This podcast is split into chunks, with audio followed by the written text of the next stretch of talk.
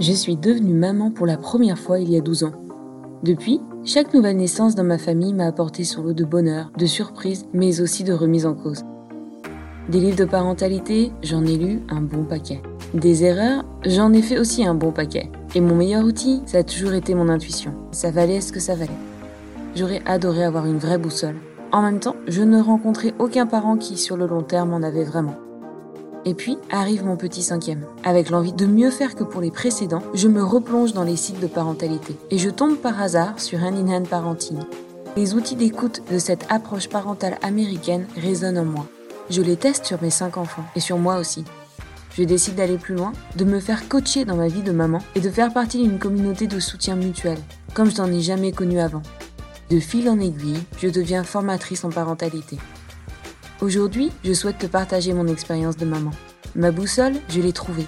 Mon souhait, que tu trouves la tienne aussi, et qu'elle te donne tout ce qu'elle m'a apporté à moi. Le sentiment d'être en tout point soutenu dans tes choix et dans ta vie de parent, pour que ton intuition soit la bonne, et tu guides là où tu veux emmener ta famille. Je suis Sophie Ménard, formatrice en parentalité hand et aujourd'hui, je voudrais te parler des moments de transition. Les transitions, ça n'a jamais été quelque chose sur lequel je me suis posé beaucoup de questions avec mes enfants quand ils étaient petits. Effectivement, quand ils avaient 3-4 ans et qu'ils explosaient quand je les retrouvais après ma journée de boulot et que leur nanny me disait Mais, mais j'y comprends rien, je vous assure, tout se passait bien jusqu'à ce que vous arriviez, ça me faisait réfléchir deux minutes. Mais je passais vite à autre chose, un bébé dans chaque bras et avec un dîner à préparer derrière. Et puis un jour, j'ai commencé à faire un lien assez clair entre les sautes d'humeur de mes enfants et les situations de transition. Ça a commencé quand on a déménagé toute la famille de l'Écosse où on habitait depuis 6 ans à Dubaï. Quatre enfants, face à une grosse situation de transition, ça a donné quoi? Eh bien, ça a donné quatre réactions, à l'opposé les unes des autres. Quatre réactions extrêmes mais tellement différentes que j'ai tout mis sur le compte des différentes personnalités de mes quatre petits bouts de. Encore une fois, et tu vas commencer à te dire que j'avais du mal à voir la vérité en face, je n'ai pas tout de suite compris ce qui se passait, car à mon grand étonnement, tout se passait bien dans leur nouvelle école, et ce pour les quatre enfants. C'est juste à la maison que ça clochait, que les coussins valsaient et que les cris fusaient dès que le seuil de la porte était franchi. Au bout de deux mois, je me suis dit qu'il fallait quand même faire un truc. Du coup, j'ai agi en appliquant toutes les techniques de gestion de colère glanées sur Internet et dans les mini-coachings online de parentalité que je m'étais offert sur le sujet. Et là, Échec. Énorme échec. Non seulement les crises empiraient, mais en plus, à chaque fois que je sortais la caisse contenant les coloriages anti-colère, les pages de magazines à déchirer et autres ascenseurs à respirer calmement, les enfants me regardaient comme si j'étais une sorte d'extraterrestre complètement à côté de la plaque. Sans compter que de mon côté, j'en avais tellement assez de ces retours d'école chaotiques que j'avais expurgé le salon de tous les coussins, plantes vertes et éléments de déco qui faisaient semaine après semaine les frais des pétages de plomb de mes enfants. Bref, super ambiance à la maison comme tu peux t'imaginer, sans issue très réjouissante en perspective et accompagnée d'une grosse culpabilité maternelle à ne pas réussir à apaiser tout ce petit monde.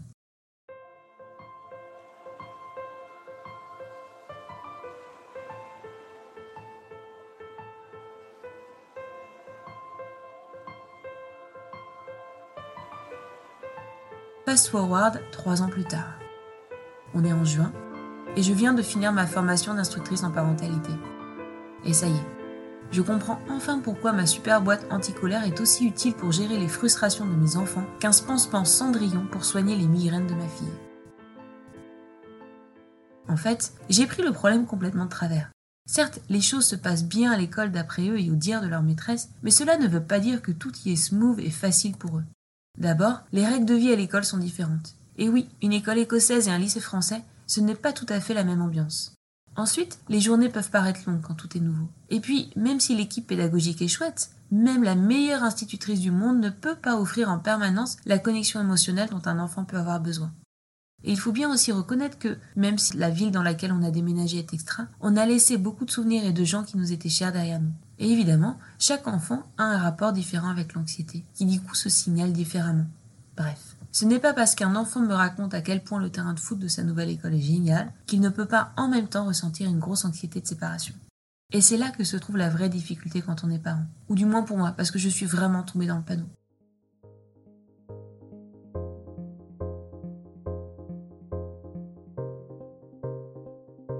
c'est que la façon dont notre enfant va signaler que quelque chose le chiffonne va être assez subtile. Peut-être que pendant la journée d'école, il va avoir du mal à maintenir le contact visuel avec sa maîtresse, ou qu'il refusera d'être touché. Ça peut aussi être un comportement qui va devenir rigide, comme vouloir uniquement le gobelet rouge pour faire de la peinture et non le bleu que la maîtresse a préparé. Pour les plus petits, ça peut être des gémissements incessants ou une envie permanente d'être dans les bras de l'assistante, voire de rester scotché non-stop à son doudou, ou être incapable de se concentrer ou d'écouter quand on lui parle. Quand notre enfant est à l'école, ça implique nécessairement pour lui de passer du temps loin de nous, donc son sentiment de connexion à nous est perdu. La région de son cerveau qui scanne en permanence les niveaux de sécurité de connexion qui existent autour de lui, c'est-à-dire le cerveau limbique, détecte cette coupure de lien. Et d'un coup passe en mode alarme. Sauf que, et c'est là que réside la subtilité, tant que notre enfant se trouve à l'école, il est peu probable que cette alarme se déclenche en niveau maximum. Ce n'est souvent qu'à la maison que notre enfant, sentant qu'il peut enfin laisser sortir ses émotions, explose et passe au niveau supérieur avec à la clé cris, parfois injures et un salon qui ne ressemble plus à rien. Alors, tu te demandes peut-être pourquoi c'est à toi et rien qu'à toi, sa chère maman ou son cher papa, que ton enfant réserve ses traitements de faveur. Eh bien, je vais te proposer une analogie assez simple. Quand une personne a un gros accident de voiture, il arrive très souvent qu'elle ne se mette vraiment à pleurer que quand les pompiers arrivent. Ça ne veut pas dire que jusque-là elle a encaissé tout nickel. Ça veut juste dire que même si son cerveau était déjà en mode alerte, elle ne s'est autorisée à se libérer de toutes ses émotions qu'à partir du moment où elle a compris qu'elle était en sécurité.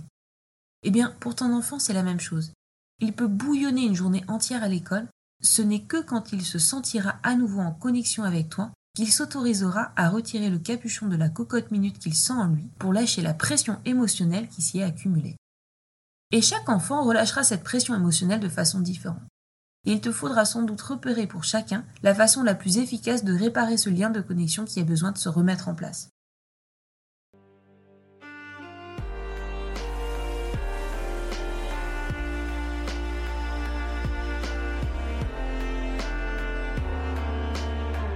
Pour un de mes fils, je sais que le remède est plutôt simple. Un moment en tête à tête avec lui à jouer à des jeux imaginaires. 15 minutes pendant lesquelles je deviens une princesse et lui un chevalier ninja. C'est lui qui prend toutes les initiatives. Moi, mon rôle, c'est juste de le suivre dans ses délires. Mais je sais que la perspective d'un jeu de princesse en retour d'école, comme il les appelle, lui fait un bien fou. Et il sait que ce moment sera un moment où il aura sa maman à 100% pour lui. Ces instants-là, dans l'approche indienne, ça s'appelle des temps particuliers. Et ça marche aussi en préventif, en prévision des moments de séparation, notamment le matin avant de partir à l'école. À bon entendeur, salut. Pour un autre de mes fils, je sais qu'il faudra la jouer physique. Bataille d'oreiller, combat de chaussettes, tir au but, il faudra faire dans le compétitif, le cri guttural, le j'étais sur le point de te battre, mais ah non, t'es trop fort, c'est encore toi qui as gagné. Cet outil-là, c'est celui qui marche pour lui, et il s'appelle le jeu écoute un moment de complicité entre un parent et un ou plusieurs enfants, et où on utilise le rire et le contact physique pour libérer l'enfant de ses tensions émotionnelles. Et puis pour un autre de mes enfants, quand il commence à exploser, sans donner de conseils, il faudra juste que je reste écouté, sans juger, sans proposer des solutions toutes faites, juste en prenant acte de ce qu'il ressent et en lui transmettant la confiance qu'il peut s'en sortir avec ma présence à ses côtés.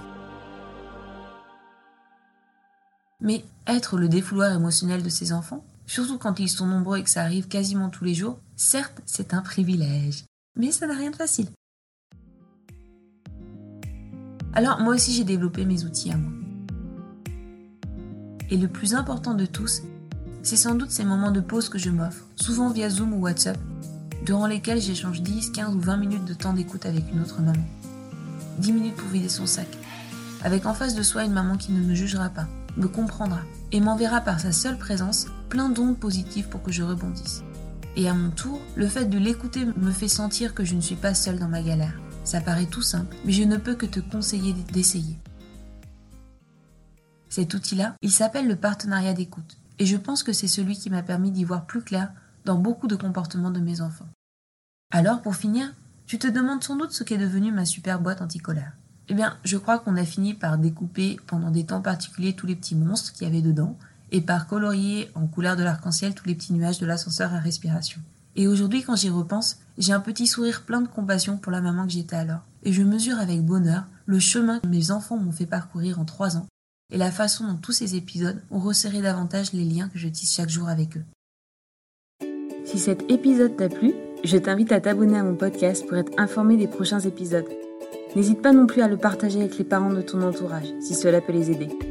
Et si enfin tu souhaites en savoir plus sur les outils d'écoute de l'approche parentale Hand in Hand Parenting, je t'invite à me suivre sur Instagram ou Facebook à Hand in Hand avec Sophie. Tu y retrouveras mes anecdotes et découvertes de maman autour de la parentalité, ainsi que les ateliers de parentalité en ligne que je propose.